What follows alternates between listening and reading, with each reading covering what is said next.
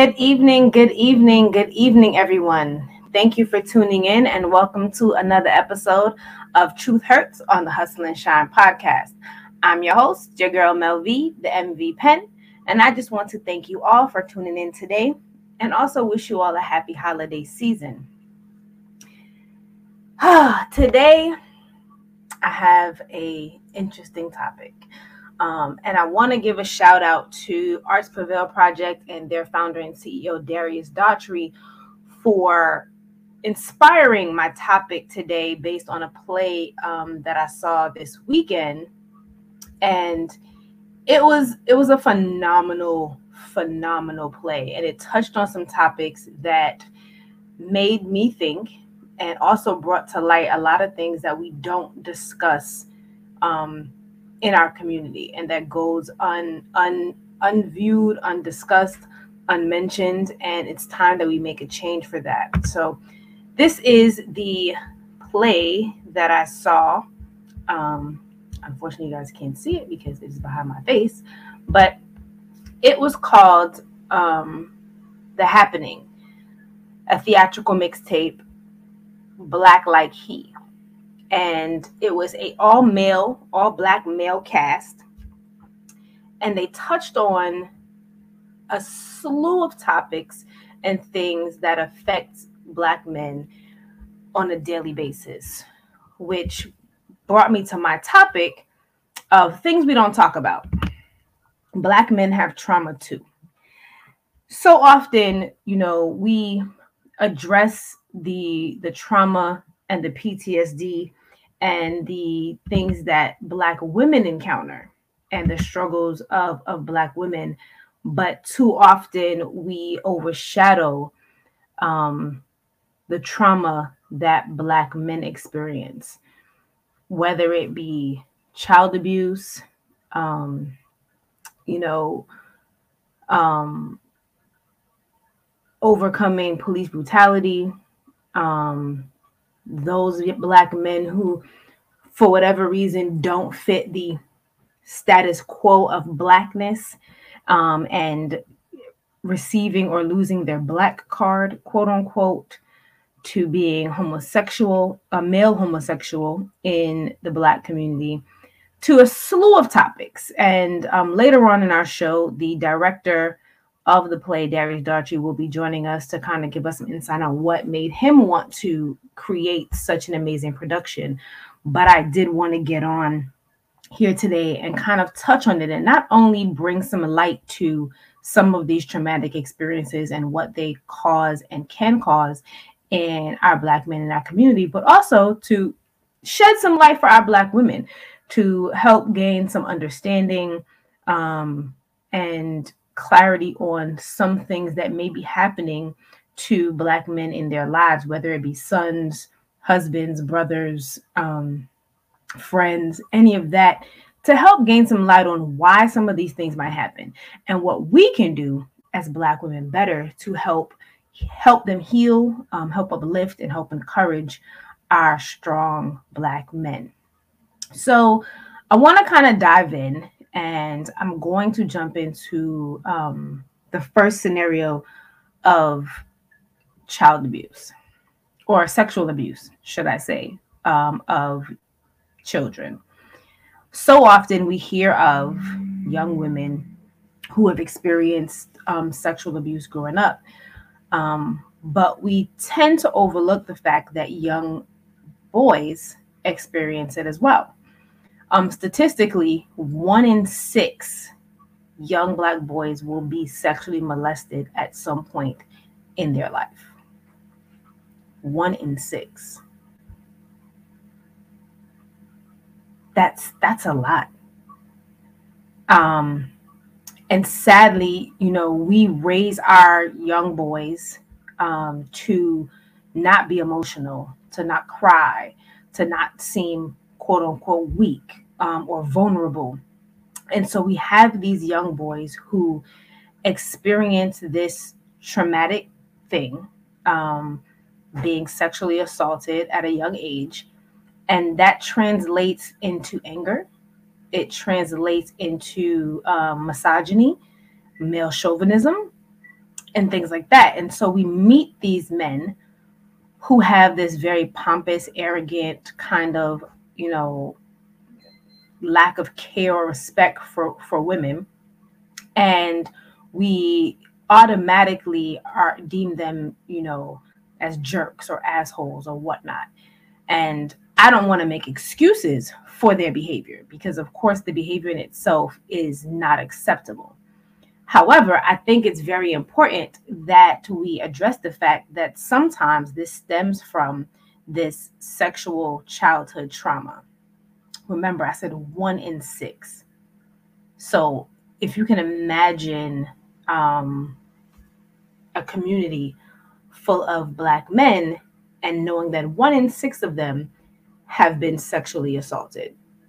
And so that in itself can speak a lot of value to why some men, not all, um, have the view or feelings towards women that they do.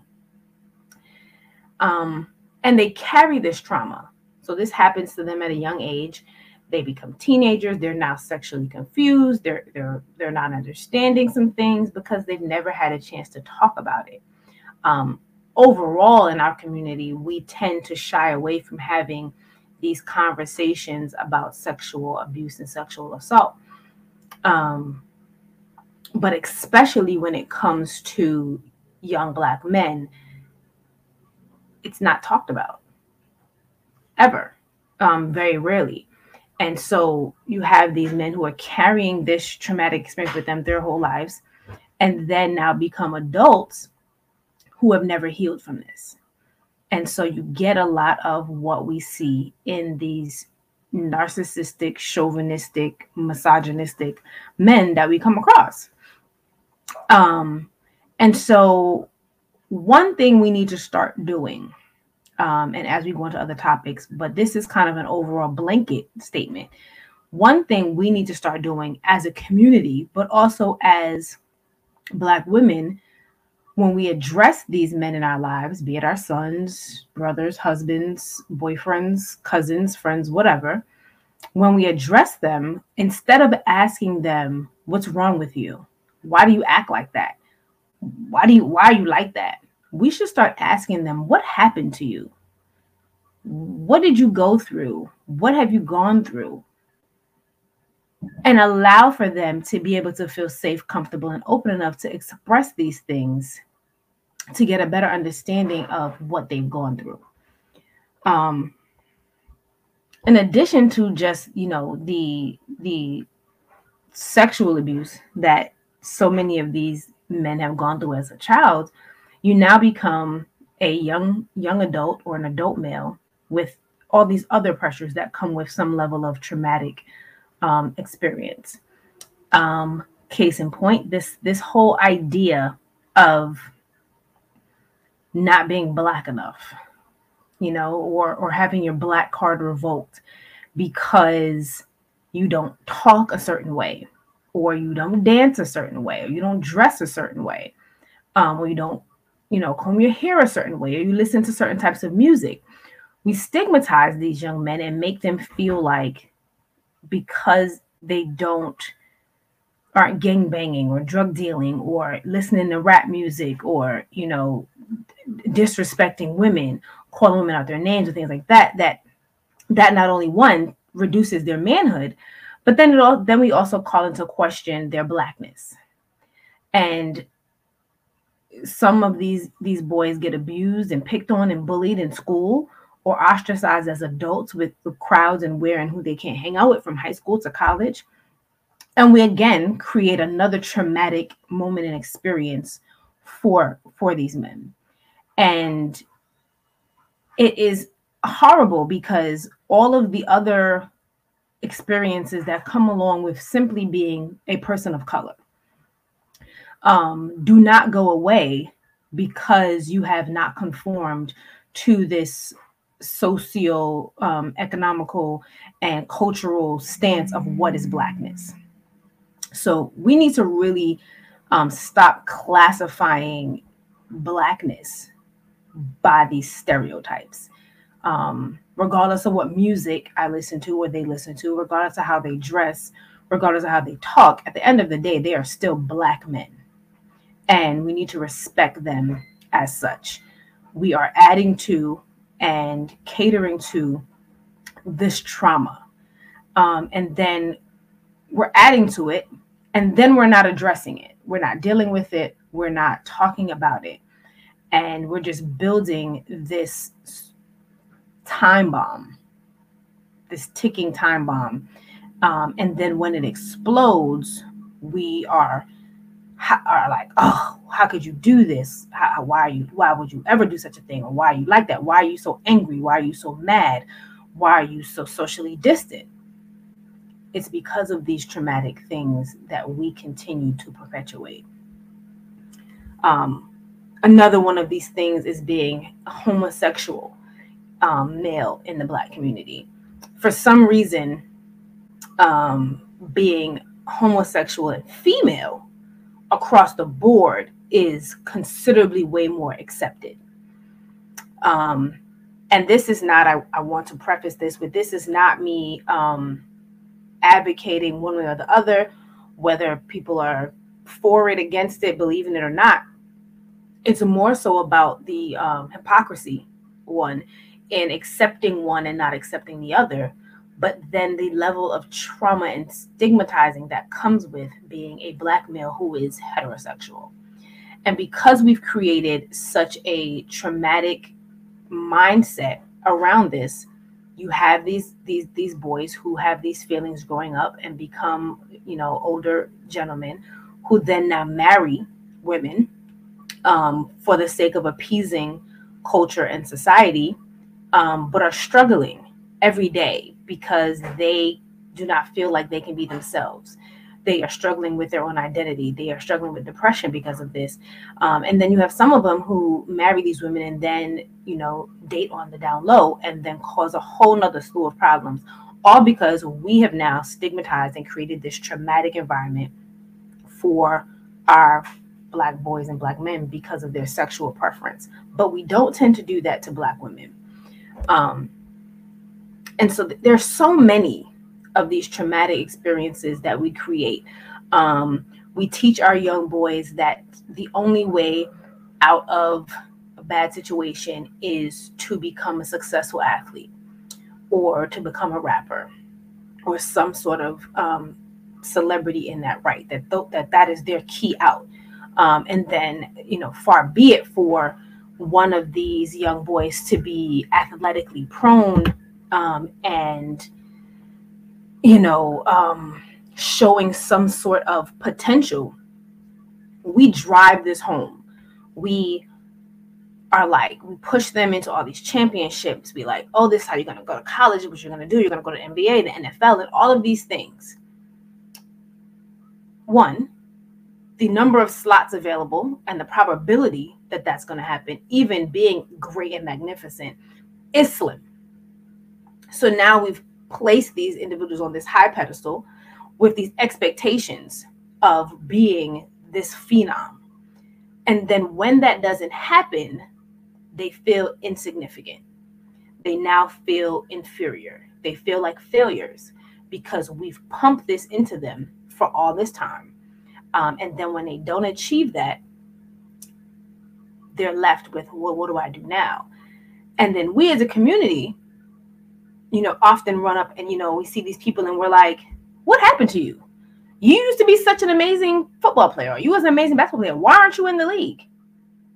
Not understanding the trauma that we are creating in these individuals because you're basically telling them, you were great at this and because you are not at this point in your life you are not you're not successful your value in this world is not diminished because you did not become this person whether it's through their own fault or um, something out of their control what happens when this individual gets injured or if they get injured and all they've known their whole life is you're going to the NBA, you're going to the NFL, you're going to be the next LeBron James, you're going to be the next this so and so. And now they have an injury that prohibits them from doing that. And we look at them as you're not where you're supposed to be in life. Adding more trauma. And then we wonder why these men turn to alcohol and drugs um, and other means, uh, other dysfunctional behaviors um, to to gain some level of peace or or escape, um, or to gain some level of clout and status because that's what they've been told their whole life they should have. We got to stop. We've got to stop this this this this instilling and continuing feeding this trauma. Black men go through enough. Most black men, if you stop and ask them how how sure they are that they will make it home at the end of the day, most of them will tell you that they're not that sure simply because of the color of their skin. We've watched over the over over decades um, how the lives of black men have been taken frivolously for any reason especially when it comes to you know police brutality of late um, and the level of police brutality and po- police killings of young black men but young black or young people of color in general but of course it is more prone in young black men is almost a mirror image of blacks lives being diminished during segregation and slavery. And it's it it's not changing. Um, one of the, the the key moments in the play that I saw this weekend was they did a side by side depiction of Emmett Till and Trayvon Martin. And it was kind of the conversation, not really the conversation, but their reflection of what those final moments were like for them. And you have Emmett Till, who was, you know, this was, you know, 50 odd years ago, and Trayvon Martin, who was, you know, within the last decade. And it's almost identical in the fact that you have these two young black men who did nothing wrong, but were condemned because of the color of their skin and ultimately lost their lives before it even began, before their potential could even be seen before they could leave any impact, their lives were cut short for nothing more than being young black men. And that is something that all of our young black men deal with and face every day when they walk outside. Every mother, every wife, every sister, um, you know, in the back of their mind somewhere has that fear and that concern that when my young son or or or brother or husband leaves this house today, there is a possibility that they won't return. And so let's add that. Let's couple this with now you're grown men going through things like this or teenagers. Um, now you have someone who has now gone through this um, abuse as a child um, and this false image of my only way to succeed is to be this. And now every day that I walk outside, there's something I cannot change. I am a black individual, individual of color. And just because of that, when I walk outside, I have to be conscious of what I say, what I do, where I go, because it can make the difference of whether or not they make it home at night. We have to be more conscious of this we have to be more aware of the daily and generational and societal and cultural traumas that Black men face. We also have to get away from this you can't cry, you can't be vulnerable, you can't show emotion, you can't be hurt. Um, we got to get, they're human beings um, and then we stigmatize the ones who recognize this and want to go to therapy or counseling to get help for this. And then we're like, oh, you're going to therapy? What's wrong with you? What's wrong with them is that there's a society that says if you choose to get help and better yourself, you're not strong. Or something must be mentally wrong with you um, because you're going to see a therapist. As opposed to saying, nope, you know what? Being being people of color in this world is tough. And maybe we need help to cope with life. We've got to stop overlooking, overshadowing, and undermining the trauma that Black men go through. Um, and so many people, when they find out about these things later on, um,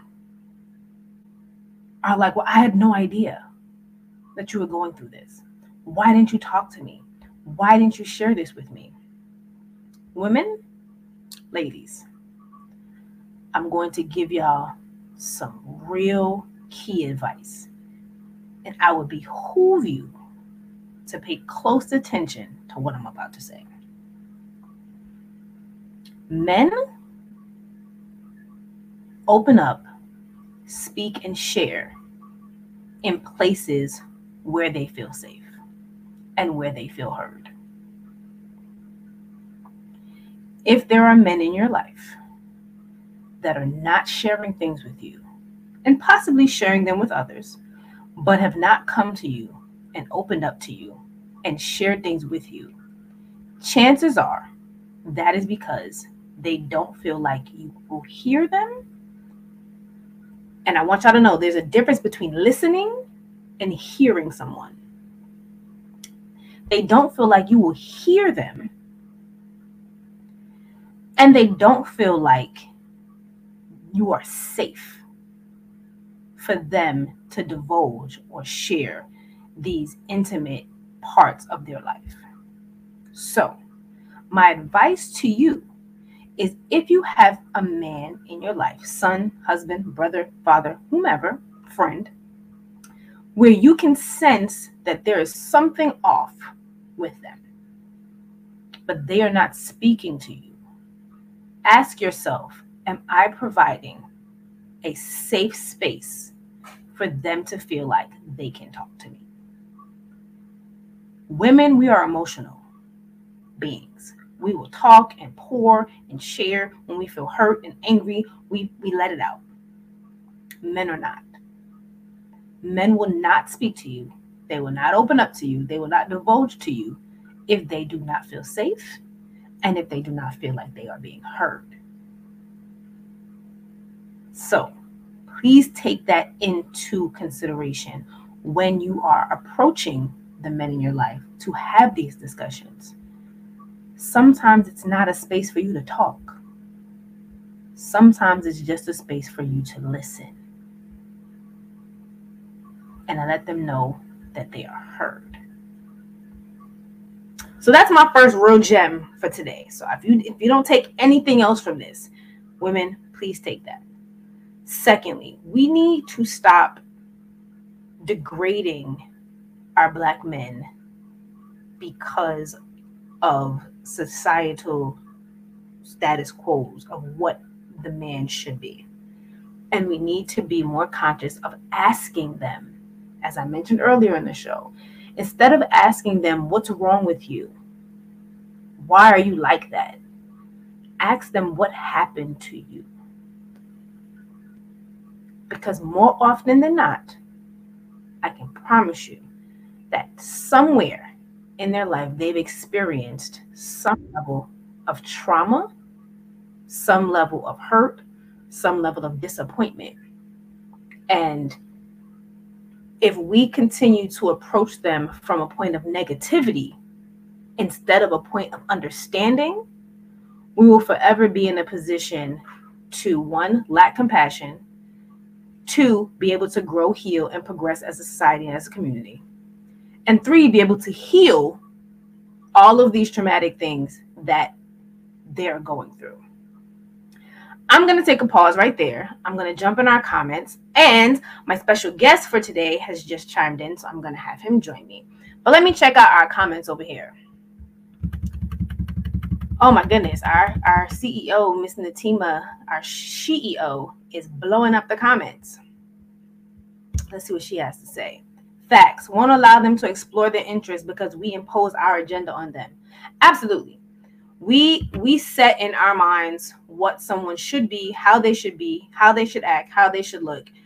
And then when they when they don't fit that mold we ostracize them. We criticize them. We put them down. Um, and then we just continuously create more trauma for someone who's already been through and continually going through enough trauma in their lives. We got to stop doing that we have to stop let's see here Learn to affirm and cover our men without waiting for them to speak on it. You simply sensing something is off is your opportunity to cover them, to affirm them, and cultivate a conducive space. Absolutely. You know when something's off with the men in your life sons, husbands, fathers, brothers, any of that. You can sense it, especially if you're in tune enough. Let me not say everyone can. If you're in tune enough and care enough to pay attention, you can sense when something is off with them and so that is your opportunity to create that safe space. That is your opportunity to pray for them, to talk to them, to open up um, a means of communication for them to approach you. Um, but as I said, you have to make that space safe and they have to feel safe. It can't be safe on your terms. It can't be like, well, I feel like I'm safe because I'm always no, you they have to feel safe with you. And then when they're talking, you have to and listen and not just listen to say, I heard you. Listen to really hear what they're saying. So I am going to bring in my special guest, my dear friend, um, playwright, poet, author, philanthropist, director, producer, extraordinary. So let me bring on Mr. Darius Daughtry. Darius. What is happening? How are you? Ah, I'm doing well. How you doing? I'm blessed. Can't complain. well, good, good, good, good. Thank you so much for tuning in today. I know it was kind of last minute, um, but I guess I came to your show on Sunday and it was just so impactful that um, I called my other host and I was like, "Do you have a show for this week? Because if not, I have one." And I was like, "I got to get it out. I need to talk about this. I've been talking about it since Sunday, um, and I definitely wanted to give you an opportunity to come on um, and let the people see you and know who you are, but then also share with them you know your vision behind this production um, and what made you want to put on this type of production um, yeah. as well as you know your experience um, you know and your ideas and concepts behind this trauma as a, as as as a black man. But before we get into that definitely introduce yourself. Tell you know people a little bit about yourself where they can follow you um, and and check you out and all of that. Oh awesome. So first of all just um honored to be in the space and thank you for having me. My name is Darius V. Daughtry. I'm a poet, playwright, director, um, nonprofit leader, uh, community advocate, and all the things. Um, if you check out my name, Darius Daughtry, or Art Prevails Project, which is my organization, you'll find everything that you need to know. Um, regarding the show, so you're talking about the happening, a theatrical mixtape Volume Four, Black Like He. Um, you know, for me, it's always about uh, building and uplifting community, um, giving space and um, opportunity for conversation, and building opportunities for people to have more in-depth conversations regarding things that we don't really talk about a lot. So, um, you know, we do a series. So, the happening of theatrical mixtape and um, last year, the focus was uh, a woman's worth. And we focused last year on women and specifically Black women and their experiences. And a lot of the feedback that I got was this is great. And when is, you know, what's happening with for, for men. And what's mm-hmm. interesting is that I, I'd already had been writing something, I'd already written something that was um, that I was going to do at some other time, but not necessarily in connection with our series. But like when so many people kind of gave that particular feedback, I decided to kind of go into that and, and delve into that and pull some stuff from that because I, I felt that that's what that's what the community needed and and we needed to have this conversation and we needed to present some things that that sparked thought and um, things connected to black men that we don't really get to see and and so that's kind of where it came from just the the thought and, my own experiences and what i opportunities that, i've had over my life and that i didn't have over my life to have real deep and in-depth um, experiences of being vulnerable and being open and you know I, I like to write and present things that I may not have seen before. So how do I if, if, if what do I need? Like me, like for me as a, as an individual, like what do I need to see? What would I needed to see as an as a as a 17 year old, 16 year old, like a 25 year old? What what do I need to see? And so that's how this came about. That's amazing. And I mean, I agree. It is definitely something that needed to be seen um, it's something that is not addressed. Um, at the top of the show, I was discussing how we so often focus on the trauma that Black women go through and the struggle that Black women go through, um, which is relevant and important. Um, you know, as a Black woman, I'm like, yeah, we have our our fair share and our, our heavy load, but we miss the Black men. Yeah. And then, you know, we see Black men who are they call you know they say products of their environment or products of their community and all this stuff um, when in actuality they're products of their trauma mm-hmm. yeah for sure never address it yeah for sure and i think um you know and from that we have we create this kind of division that exists right and there's always this kind of like um, antagonistic relationship that we kind of that that's kind of perpetuated between black men and black black women right? And so you see that a lot in in our circles in our community. Um, but you know, if if the more you're able to empathize with other people, the better we are as a community. The better, the more we can heal. And mm-hmm. I think this, you know, the idea for this particular show was to kind of create empathy, one, like, but also to give space for black men to to view the play to view the experience and, and be able to see themselves in that and feel like they're not alone feel that they can actually be vulnerable that they can, can actually be open in spaces you know and so um, hopefully you know by presenting this there was some opportunity for healing both both as for black men but also for black women and to have some better understanding of some of the experiences that, they, that they've had with black men. Absolutely. Yeah i mean i think that it, it was it was super beneficial on both ends um, i believe that black men finally feeling like somebody's acknowledging and recognizing all that they really go through from childhood to adulthood and things that they have to worry about or be concerned about every day that we overlook or minimalize as just you know whatever. Um, and then also, and then like you said for black women um, we are raised a certain way and and given this certain outlook on on black men. And then especially those who grew up without a father or there was no father around you grow up with this very negative viewpoint of black men.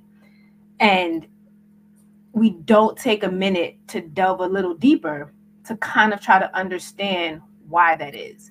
It's like we we can say well we're like this because oh i didn't have a dad around or my mom worked too much or you know i dealt with colorism um, you know or you know my size or my and we just forget that black men go through stuff too and so we meet these hurt broken traumatized men and instead of taking the time to understand we stigmatize them you know, and, that's the. I think there's um there's a very we are very uh, myopic and selfish in the way we view things as people in general.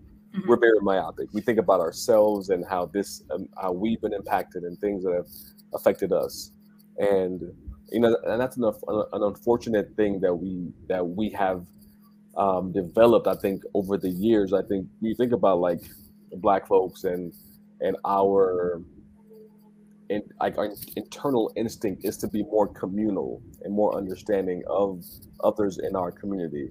But over the years, I think we've become more um, just like self-centric, and so we think about ourselves and then how this hurts us and how we feel and how, everything, and and we are sometimes unable to just look at the next the person next to us and see, okay, well, they're a human being too. And the reason that they're doing this is not just because they feel like doing this. There's something that is the impetus for all of this. So, you know, to not excuse people's behaviors because at some point you have to take accountability for yourself. You know, whether whatever whatever traumas you, you've experienced, you got to take accountability for the thing that you do, right? But at the same time, the other person, person looking in, you have to have some understanding as to why people are behaving or might behave be behaving or acting this way. And I know it's hard though because men, specifically black men, you know, are taught not to express.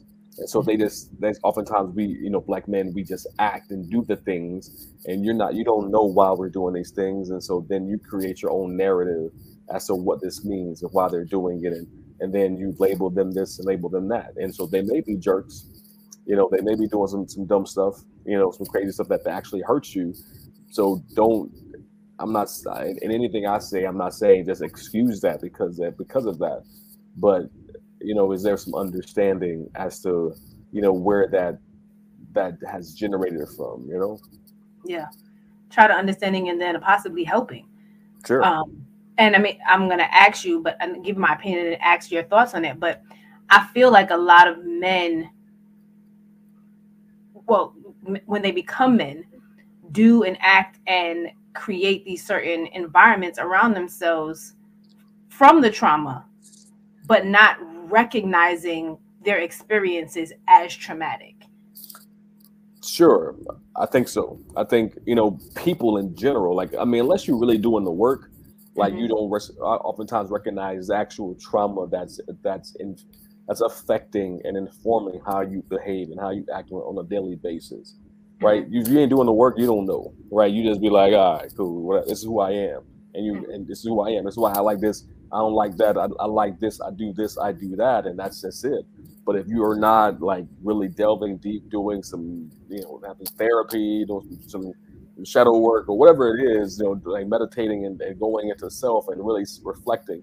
You ain't doing that, then you don't you're not you're not even aware yourself, right? right? So how can anybody else fully really be aware of why you're behaving or acting a certain way? So they just chalk that up for you being a, being whatever you are, and then you know, and then you can be dismissed in that way. So I think it's important for all of us to really, you know, when whatever that practice is, delve deep and try to figure out who we are really and why we are acting and behaving in certain ways and the things that have affected us and have created the being that we are today.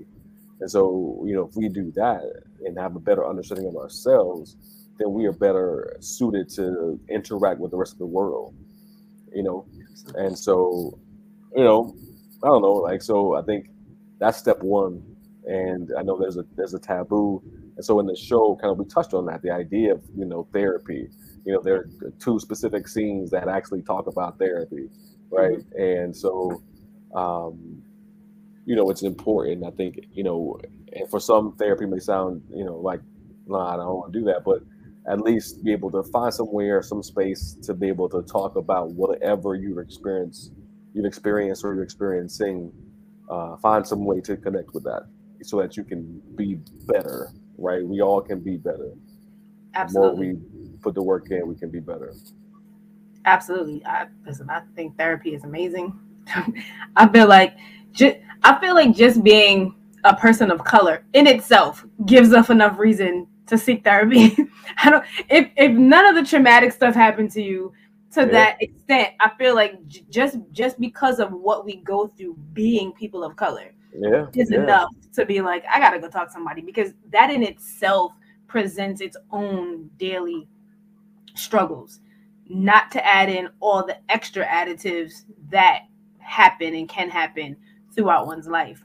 Um, and for black men, I, I think it's even harder because for black women, we've gotten to a point now where we have examples and outlets and things that address consistently the struggle of black women.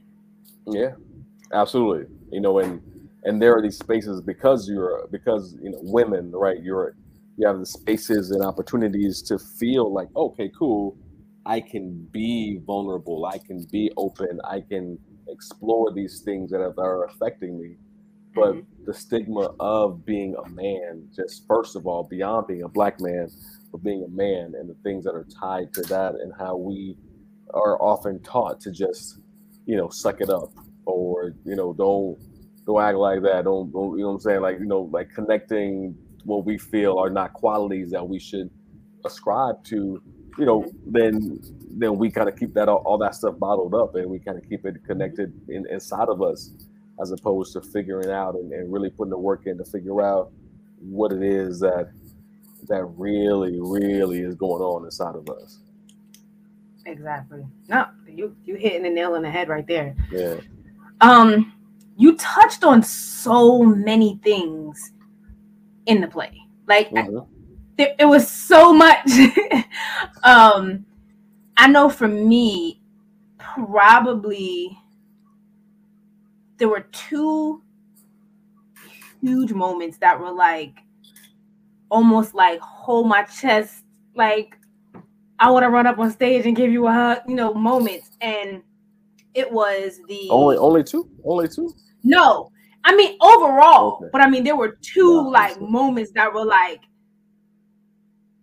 wow, like you okay. know what I mean? Like what, overall, what, what all of it. What were those? It was the um the in the car getting pulled over by the police scene, and I think that one was so. Well, maybe there was three.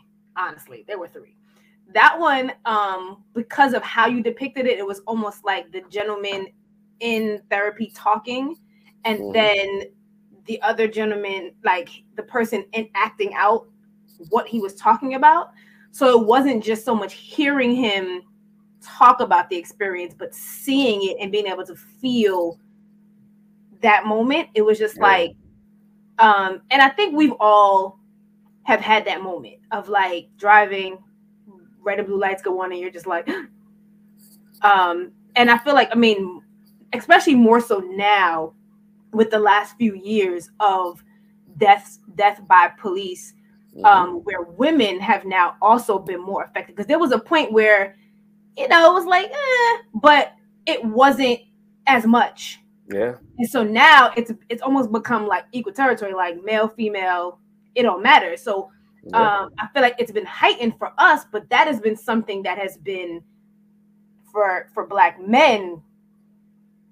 Period. You know. Yeah. Yeah. Um, so that to see that and feel that emotional and like really understand what you know mentally, emotionally, psychologically, physically your body goes through in those moments, it was huge. So that was one.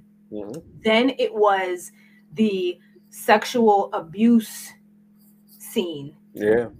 That was like at first I was like, wait, what's happening? Because like you know, he was he was talking and then he would just automatically like retreat back to being a child.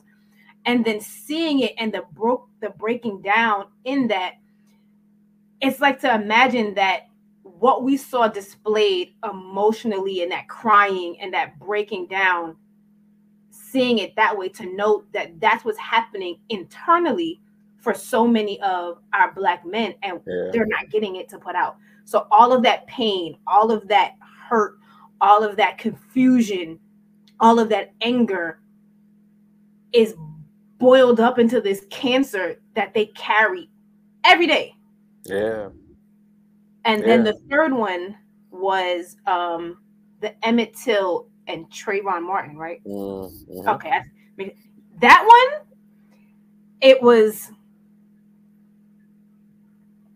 I don't even know.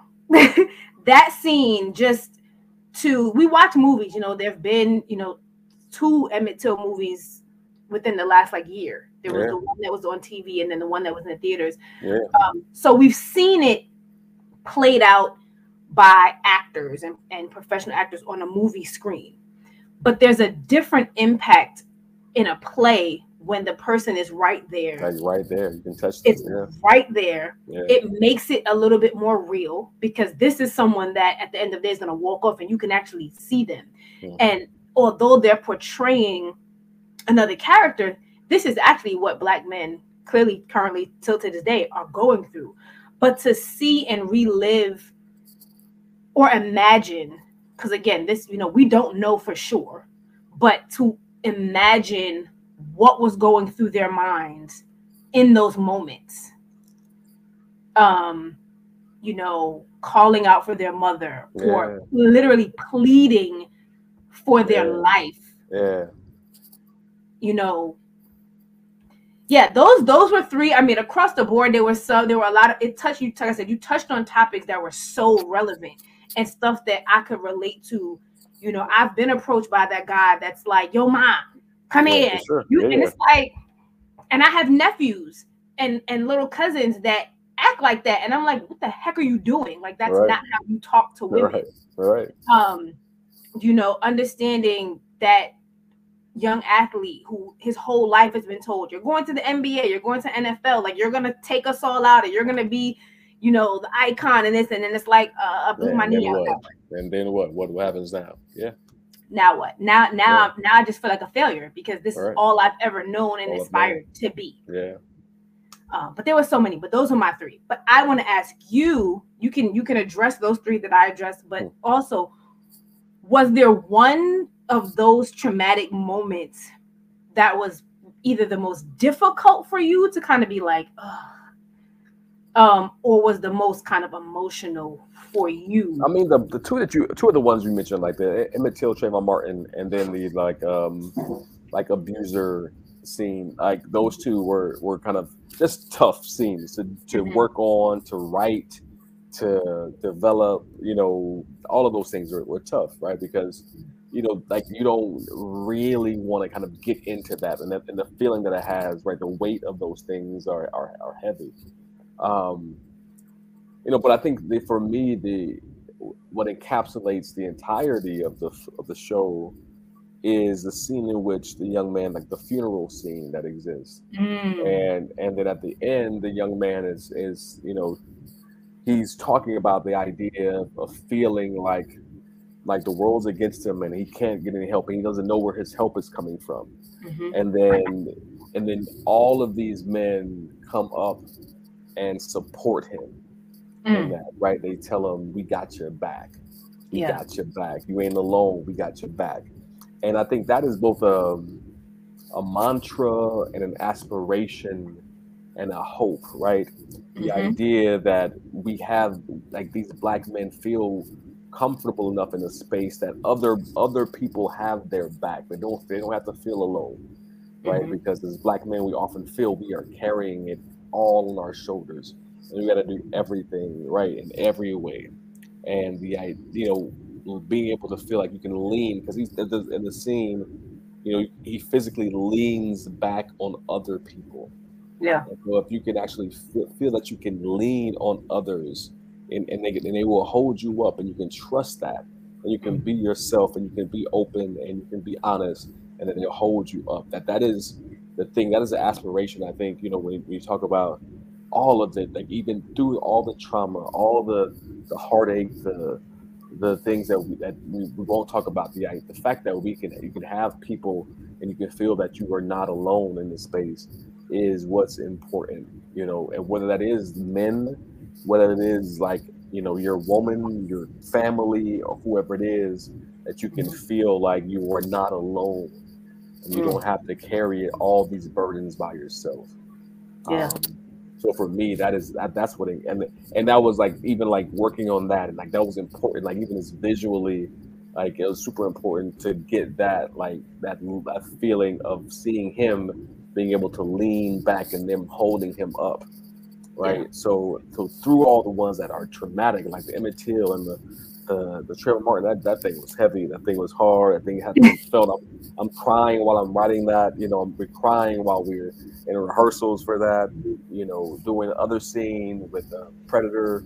You know, like that was super hard. Myself, the, the actor's name is Denzel, and so you know, working on that with him was tough. Mm-hmm. And I'm like, like you know, in you know, he was hesitant. Parts of it, like he was like hesitant with it because mm-hmm. I'm like, nah, you gotta really go there, right? To really yeah. to get this what this is, you gotta really go there. You gotta oh, really. He went there.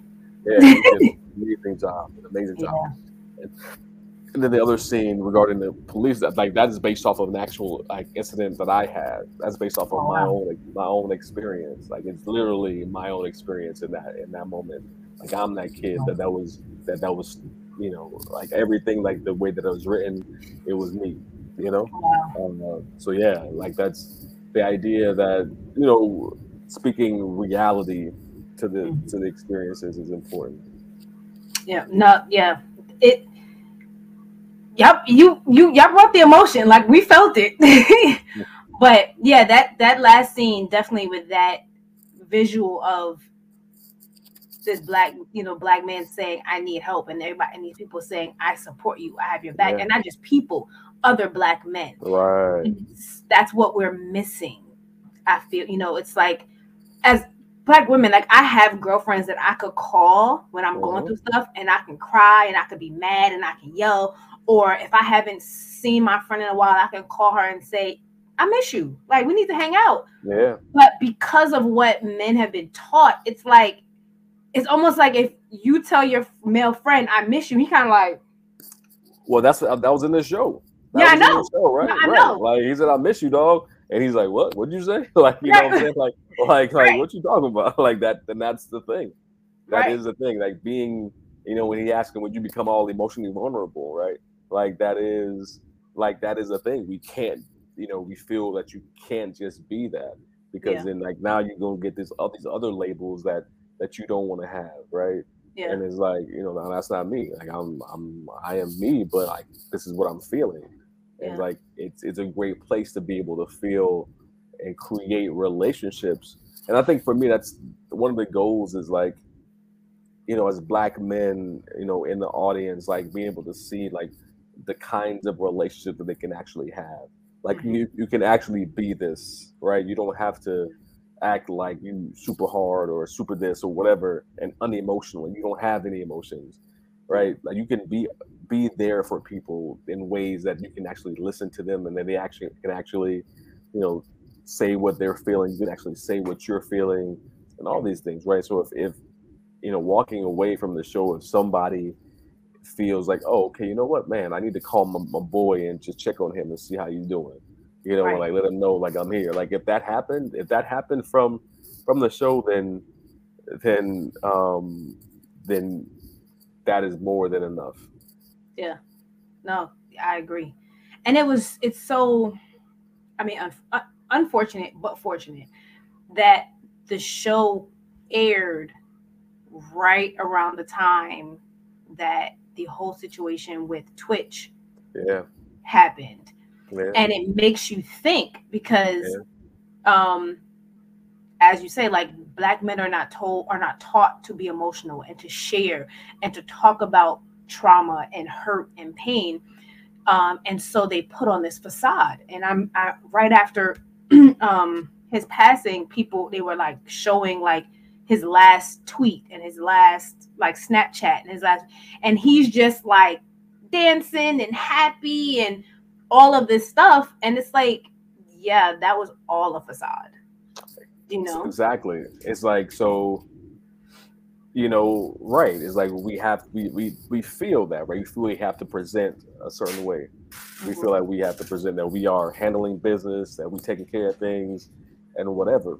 And so um you know with considering twitch right even with the cast we didn't talk about it mm-hmm. right? But but that was present in everything that we were doing. We we, right. we know that, and that was, you know, uh, and it, and it is present in who we, you know, the idea of presenting this work is kind of like in a sense in honoring all of those twitches, mm-hmm. right? Who have felt mm-hmm. that they couldn't express, who have felt that they they couldn't be themselves, who have felt that they they, they, they, they didn't have a place to, to place their pain, their trauma, their hurt. They didn't have a place to do that.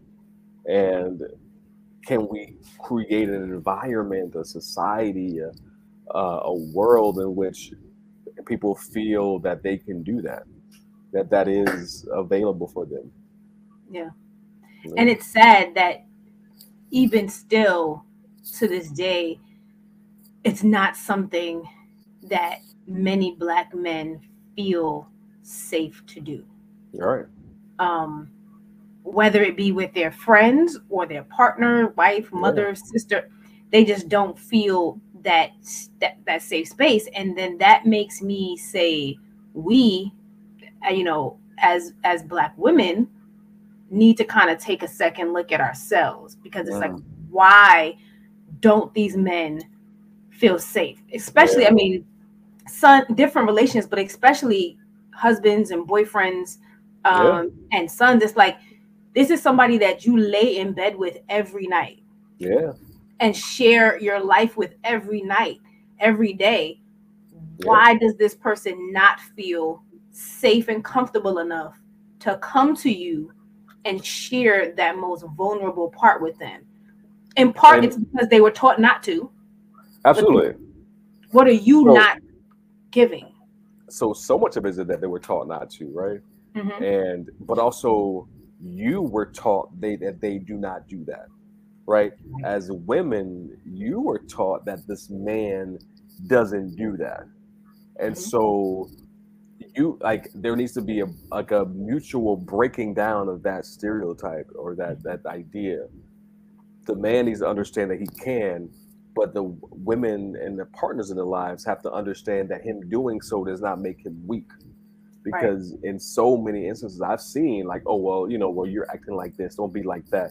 You know, mm-hmm. like like you you expect like the idea that you expect the man to be stoic and hard and and and yeah. and carry these things in this way, but him being emotional, now now now, now you feel like, oh, well, I, I need to be the only one that's being emotional in in the relationship you know mm-hmm. and so if you do that and you present that then then how is the man supposed to continue in the space right so i think there yeah so i think there is this um uh you know and I, I never want to put the onus and the weight on on black women because there's mm-hmm. enough there's enough weight on the on the shoulders of black women already mm-hmm. right however i think i don't think of it as you know, in black women, I think of it as as, as human beings. Mm-hmm. And so, as human beings, how are we making sure that we are available and and and uh, creating a space for the people that we care about? And so, you know, whether you're a black woman, a white woman, Hispanic woman, a black man, whomever it is, right? How are you creating a space that feels available? How yeah. are you doing that? If you're and so like you know, and and sometimes we don't we don't really realize the small micro things that we do right? When somebody says a thing and then our face scrunches up or we mm-hmm. roll our eyes or we like well really? That's how you feel? Like you know any any of those things right? So how how far those things actually you know go into impacting how a person you know reacts and acts and and you know navigates through the experience and so like if you do that then okay, then I'm gonna sh- I might shut down, and I'm I feel like I, I can't really be that open with you because you're gonna I'm gonna get that response. And so, how, how are we just showing up for for the people that we say we care about and we love? You know. Absolutely, absolutely. And I feel like almost to some extent, like we get you get like one shot, like you get one chance because like if they come to you and they try to to open up or be vulnerable or share something and your reaction response is off, that's it. Yeah. like they're not coming back and not they're not coming back to you, but chances are you've just tarnished them from coming to anybody. Yeah. After that. So we you we definitely yeah. need to be more conscious of that. Yeah. And also though, like, you know, again, again, I don't want to blame black women because again, a man has to be but has to be mature enough, even if if in that moment that particular woman does not receive it, you can't just be like, well, that's all people. I can't do that, right? So there is a level of maturity, emotional maturity that we have to be able to have, emotional intelligence, you know, that we got to be able to have. And so it isn't, like you know, I don't want to just absolve black men of, of any responsibility at all. Absolutely. Like we, we gotta we gotta we got to be we gotta do work. We have to do right. the work to to be better, and that includes being you know honest and open and seeking therapy and and doing you know work and meditating and mindfulness and and all the things and whatever it is to be a better you right? Because Absolutely. you can't you can't be a better partner, a better husband, or father, or friend if you're not a better you. So you gotta do that Absolutely. work. Absolutely. It takes both it takes both sides. Like we all gotta do yeah. the work to heal from from our traumas and breaking these ill thought out, you know, traits and characteristics that have been instilled in us. And I mean, yeah. I've seen I've seen mothers like yell at their kids, four, five, six year old boys, like, stop crying, man up. I'm like, man up, he's four. Like, how how much more of a man, like, man up to what? But we keep instilling that and making it seem like that's not manly or that's not, you know, right. man. Right. And truthfully, I'm like, I feel like that is the epitome of, of manhood is being able to be okay and comfort in who you are enough to be able to share your emotions and your feelings and be vulnerable. And I'm like, do you not understand what you're creating? I mean, you feel like you feel like that, but so many others don't, right? Oh, so that's I'm, an I'm aware. That's that's an elevated perspective. So many others don't feel like that, and that is and that was that's what perpetuates that cycle, right? Yeah. You know, like, like from I mean, I, again, I remember you know being eight years old and falling and and you know somebody telling me don't don't cry like a bee, right? You know what I'm saying? Don't right. like a bee. You know what I'm saying? Like you know, it's like that's then that's it. And so from right. my my young my age at like years ago, that's still the same thing that's happening today, right? Mm-hmm. Because we feel that there is a way that a man has to act, and that right. way is seeped in toxic masculinity, right? You gotta be this and and rough and tough and grabbing your nuts and you know, or whatever it is, right? You got to be that part, all brolic and this, and you know what I'm saying, like like all this stuff. So yeah, you know, and that is that is present, you know, amongst men, boys, but it's very present amongst women and, and mm-hmm. girls, right? And so like this is like and when and who they try to raise their children to be, who they choose as partners, and mm-hmm. all these different things. And so it's all it's just deeply embedded. And so it's like it's a cultural shift that needs to happen. Absolutely. And I'm I'm thankful for your play because I feel like that is it is it is a an opened opening door to breaking that cycle. And I feel like sometimes people don't recognize the change needs to happen until you turn the mirror around and they're like, oh, oh, that's me. I did that. That's how I act. It's like, yes, this this is this is what your actions have created. Like all of what you did helped create this. So stop doing this, and maybe we can stop this from happening. Um, yeah. Um, yeah. It's. I mean, so do do we have? Is there is there talks and possibilities of running this one back? So yeah, actually, you know, um, I hope we can do this. I hope we can figure out some ways to get it into schools, mm-hmm. you know, mm-hmm. so university spaces and do some things like and to take it on into different communities, you know, mm-hmm. outside of South Florida as well.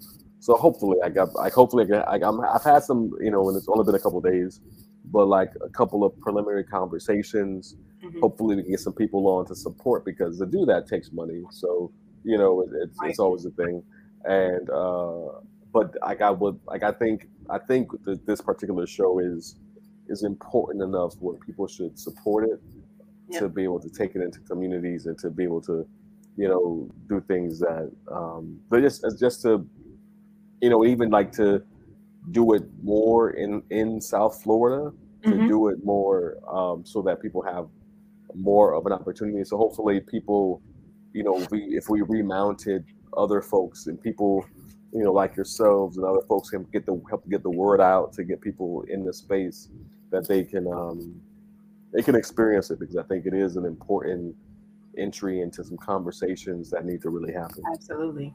Yeah. Absolutely. I'm in full support. I mean, I was over here like, how do I get snippets of this play so I can send it to Tyler Perry? I was like, I was like, because it just it just needs to be it needs to be on a bigger stage because yeah. I feel like it needs to reach a bigger audience.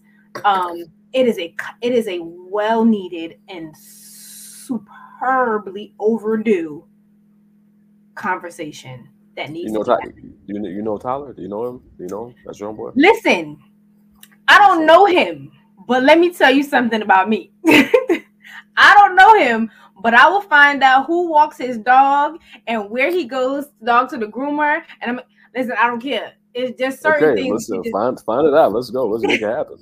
Listen, let's him, Oprah, Gayle, him, Oprah, Stedman, Gayle, let's whoever. Let's I don't care. All of, all of them.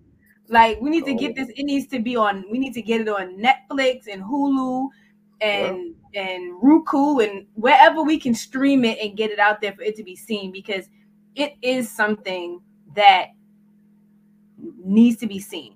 I feel like black men need to see something that says, I see you. Yeah. I understand what you're going through. You're not alone in what you're going through.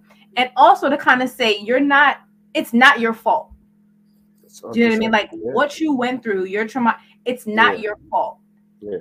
It um, it isn't all your fault. Like I, I you know, again, I, I, I right. like I say that right because I think it isn't all your fault. Right. So I think we need to understand the genesis of some of the, the ways that we behave and think. Right. Right. That's the genesis. Um, well, I think I'm also meant that the trauma you went through isn't the trauma. Fault. The trauma isn't your fault. Right. That's what I meant. Like you know, if that trauma happened at eight years old and you're 40 years old, right? If and if you haven't you if you haven't sought out some some help, if you haven't sought out right. avenues to deal with that trauma, like you know at this at this point you know what i'm saying? Like we gotta understand like we can figure that we can we need to work right. on this thing you know what i'm saying? Right. you know what i'm saying? So i think that's the thing. And so i think that's why like it's both those things that are in the show right? It is like hey this this trauma isn't your fault. And there are avenues for you to to help deal with this particular trauma. Exactly. Yeah. Yeah so i'm i'm i'm all for it i'm here to support it i am it it, it was it's there's no words I really can explain that I can put together to express how impactful that was. Well, you got to work on those words, Mel, because you need those words to tell the people so that they can support. So if you don't have the words, you. then you're gonna be just like, "Oh my god, it was great," and you know. No, listen, like, I'm an author, so like if I when I have to write it and send the letters, it's gonna be there. Just okay. right now, I'm I'm still I'm still in the hype. It's only been a couple days, okay. so I'm still right. you know All I'm right. still on high from it. Okay. Okay. Um, but I mean it it's the level of generational trauma mm-hmm. and and and cultural stigma that this play has the ability to change mm-hmm. is insurmountable. It it's it's it's a conversation with all the TV shows and all the movies and all the things that we see. I have yet to see something that has approached these issues in the manner that it was approached through this play and depicted the way that it was to for it to land because I've seen stuff happen and it's mm. like mm, but it it doesn't land um, and yeah. I think part of that one is it being a live play versus on TV. Something about sure. you know theatrical live, you know theatrical right. shows you feel it, have you feel it, you feel it differently. Yeah, yeah, it's in the moment, yeah. and Absolutely. you don't have time to re- to to prepare for your reaction. There's no like yeah. pause. Wait, me. It's there, so you go with it. Um, yeah. So I'm I'm thankful and I'm and I'm grateful that you were obedient in your calling and doing this and putting this together um, because it, it was it was amazing. Yeah well i appreciate it. I, I, everything you just said i appreciate all of it. I, am glad you were there to to be a part of this in the space right? Because every theatrical production is a conversation mm-hmm. and so and it's between the audience and the, and the people on the stage and so like you know, it was it's a unique experience, and so I'm glad that you were there to be a part of that specific evening. And um, yeah, like you know, I'll be looking forward to like what you send over to Oprah and Stedman and, and Gayle and see and see what get things popping. Send me these clips. I'm I'm I'm yeah. on it. I'm on it. Yeah. yeah um no. any any final words you want to share with um with our viewers anything you want to share about with them about the play about what else you have going on i definitely want you to share with them where they can go and support arts prevail project because that in itself is um, you know, I have a passion for the arts. You know, I did my scholarship a few years ago. So, you know, I have a passion for the arts in in its entirety within, you know, the the black community because it's so often overshadowed um, and, yeah. and and not appreciated for what it does for our kids. Um, so sh- let them know. I mean, anything more about the play, what you have going on, and then how yeah. you support. Yeah, so a few things, right? So one, like we're, I mean, we're having conversations about you know producing the play some more throughout South Florida. So be on the lookout for for that. Um, we did a recording of it, but I need to see, I need to see what that how that turns out. So that may be available for people to kind of check online and, and check it out. But we'll see. I got to make sure that it came out in, in, in, a, in a way that feels authentic to the actual production and not just like a like a bootleg recording. Like like it should be good. It should be good, but I, I don't I, I got to make sure. Okay. Um, yeah. So we're we're doing a um, like a festival in in in April. So we'll love people to support that. Bring out, bring, come out, check out. You know, it's a literary and literacy festival in Fort Lauderdale. If you're if, if you're in the South Florida area, come through. Authors and everything. Um, and to support what we're doing with Art Prevails Project, you can check us out on online is artprevailsproject.org and all through social media. Uh, myself is Darius Daughtry. Check that out. You know, um, yeah, just you know, and support is like this is if you don't have a whole bunch of money to give, that's cool. But like support by like just following and seeing what we're doing, showing up at our you know experiences that we have, letting people know that this exists, and um, you know that's that that becomes more support for us. And we appreciate you. Awesome. Y'all heard it. Please make sure y'all go out and support Darius and the Arts Prevail Project. It is an amazing organization. Um, and as you know, the Diamond Writers, we are founded on a literary and literature group. So, you know, this is something that we care about. So please make sure you go out and support him. Um, I definitely need that info about this festival because over here at the Diamond Writers, we got books and anthologies and podcasts and you know blogs and all of that. So definitely okay. let me know, and I will I will yeah, rally sure. rally my troops and have them come on in. Um, but again, I want to thank you for taking time out of your immensely busy schedule yeah. to hop on here and talk yeah, about um, the play. I appreciate you coming on here. Um, I'll be seeing you on January 15th. Inside plug. Don't worry about that, guys. Yeah, um, um, but again, thank you so much um, for, for, for joining and sharing. And thank, thank you for you. sharing your gifts um, and your talents and for being obedient in your calling. Um, it's it's working. Thank you. Thank you so much. You're welcome. Thank you. Well, I will bid you a good night and I'll give my final thoughts to the audience. All right. All right. Peace, Mel. Appreciate you. Bye. No problem. Uh-oh. All right, guys. So um, I thank you all for tuning in and for being a part of this much needed um, conversation. Um, it's a conversation that's just beginning. And we need to continue these type of conversations. We need to continue um, bringing these things to light to help heal um, our community, to help grow, um, and to help break these generational cycles that continuously hold us back um, and traumatize us um, and cause us extended years of pain and anguish um, that we don't have to go through. So, my final thoughts to you are check on the people in your life, not just the men or the women, but check on all the people in your life. Ask the important questions. When you ask someone, How are you? give them time to actually answer. Don't just ask it in passing and brush through it if you ask someone, How are you? genuinely care about how they're doing and give them that space to really share with you how they are. Um, and if they give you the, the generic cliche, I'm okay or I'm fine, and you feel that it's not, don't necessarily push if you don't feel so inclined, but let them know that if they need to talk and if they need to share, that you are there to listen to them.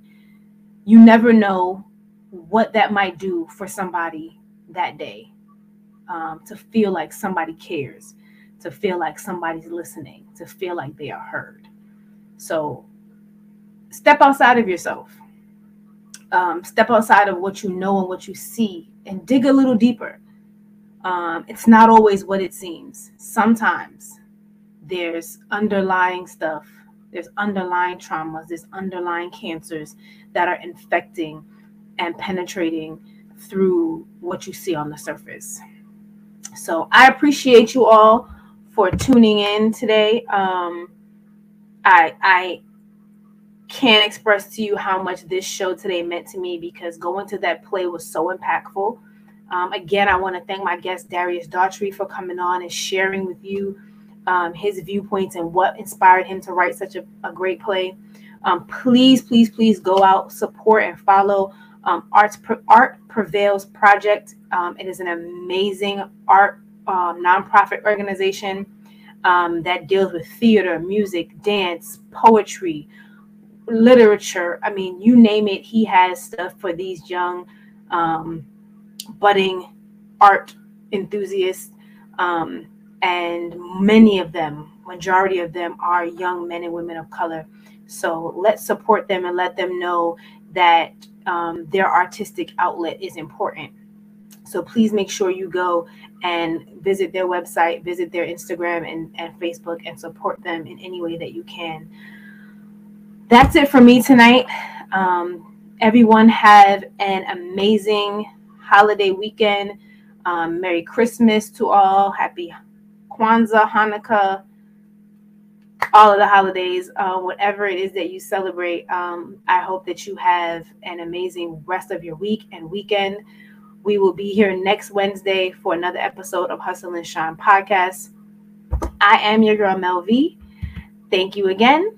And remember, unfortunately, sometimes the truth hurts. Y'all be blessed. Good night. And continue. Remember to always hustle and shine. Bye, y'all.